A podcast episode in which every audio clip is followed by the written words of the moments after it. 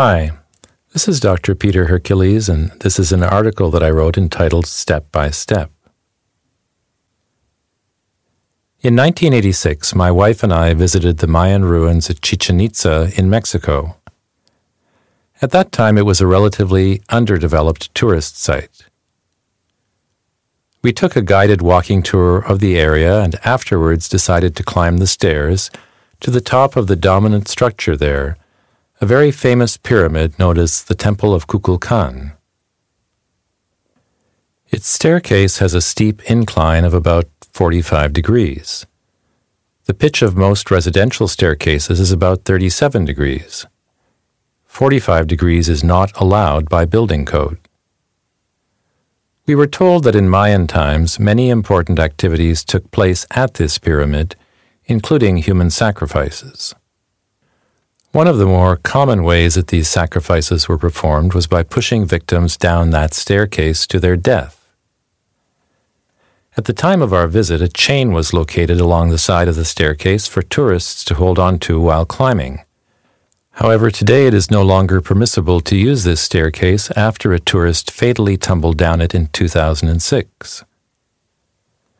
But 20 years before that, we decided to make our climb because it seemed fairly straightforward to us, especially if we held onto the chain.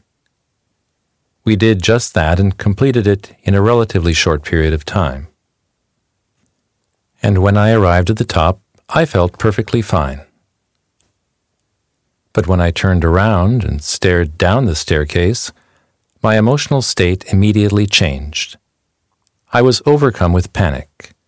From that viewpoint, it looked to me like a sheer cliff, one that seemed impossible to descend. I was so afraid that I gravitated to a semi enclosed central area where I found an inner wall and placed both of my hands against it to connect with something stable and solid as far away from the staircase as possible. My wife, meanwhile, was busy enjoying the magnificent view and lost track of me after we made it to the top. But she eventually found me in my state of near terror with my hands glued to that wall. She, however, was perfectly at ease, having had experience in emergency rescue, including rappelling down the sides of buildings. I did not have such a background. I told her that I absolutely could not go down the stairs and that a helicopter would have to come to get me. At first, she thought I was joking, but she quickly realized that my extreme fear was genuine. She assessed the situation and, knowing that my helicopter plan was impractical there in the middle of the Yucatan jungle, came up with a better solution.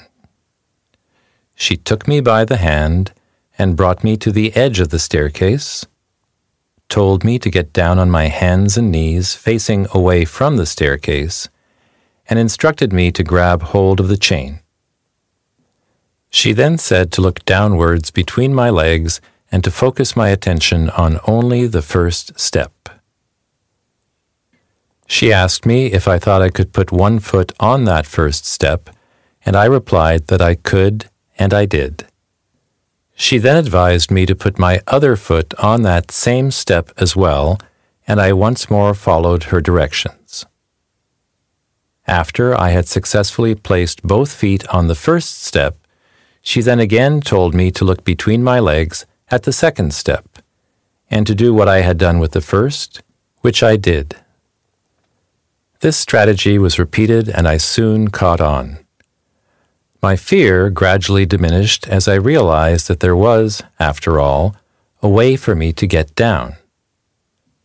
I began to descend more quickly, all the while holding on to the chain. Eventually, I made it to the bottom. Once there, I felt somewhat foolish about my reaction, as well as surprised that I had not come up with a fairly obvious descent plan myself. But in my state of heightened anxiety, nothing came to mind. I had felt trapped. Fortunately, I was in the presence of someone who could calmly help me. About ten years later, we returned to Chichen Itza, this time with our two children. I confidently climbed to the top with them, and when we made it there, I looked down once again, but this time I was comfortable. I had already learned how to make a successful descent. I told my children my embarrassing, amusing story and ensured that we came down carefully, holding on to the chain. It was an enjoyable experience for all of us. What had once triggered great anxiety within me had become fun. I have often reflected upon my Chichen Itza experience. On many subsequent occasions, I have found myself facing what appeared at first glance to be insurmountable challenges. I would then remind myself of what happened that day in Mexico. My wife took a fearful me by the hand and showed me how, by literally taking one step at a time and focusing on just that next step, while heading in the right direction, the seemingly impossible became doable and ultimately easy. Applying this simple approach has consistently served me well to manage complex situations comfortably and effectively. It has also had relevance in my work. When I first meet my clients, they are typically in a state of distress. They are stuck in uncomfortable emotional loops from which they perceive no escape. Because of my extensive experience solving exactly this type of problem, I tell them that I can help them. I explain that their discomfort is the result of having out of date, triggered emotional responses developed due to their past trauma. I reassure them that they can update these responses step by step using a reliable mental technique called emotional updating. I then lead them through that process. After using emotional updating, the identical triggers subsequently turn on calm and empowered emotional responses within them. What had once seemed overwhelming becomes manageable their distress disappears. Their positive outcome is totally predictable, as predictable as my successful climb down the staircase at Chichen Itza. As in my safe descent, to break free of their uncomfortable emotional loops, they require reassurance and a straightforward and effective problem solving strategy which they then need to apply on an ongoing basis until their goal is reached. With repeated success using emotional updating, they gain confidence in their ability to utilize this method to change any outdated emotional response they may have.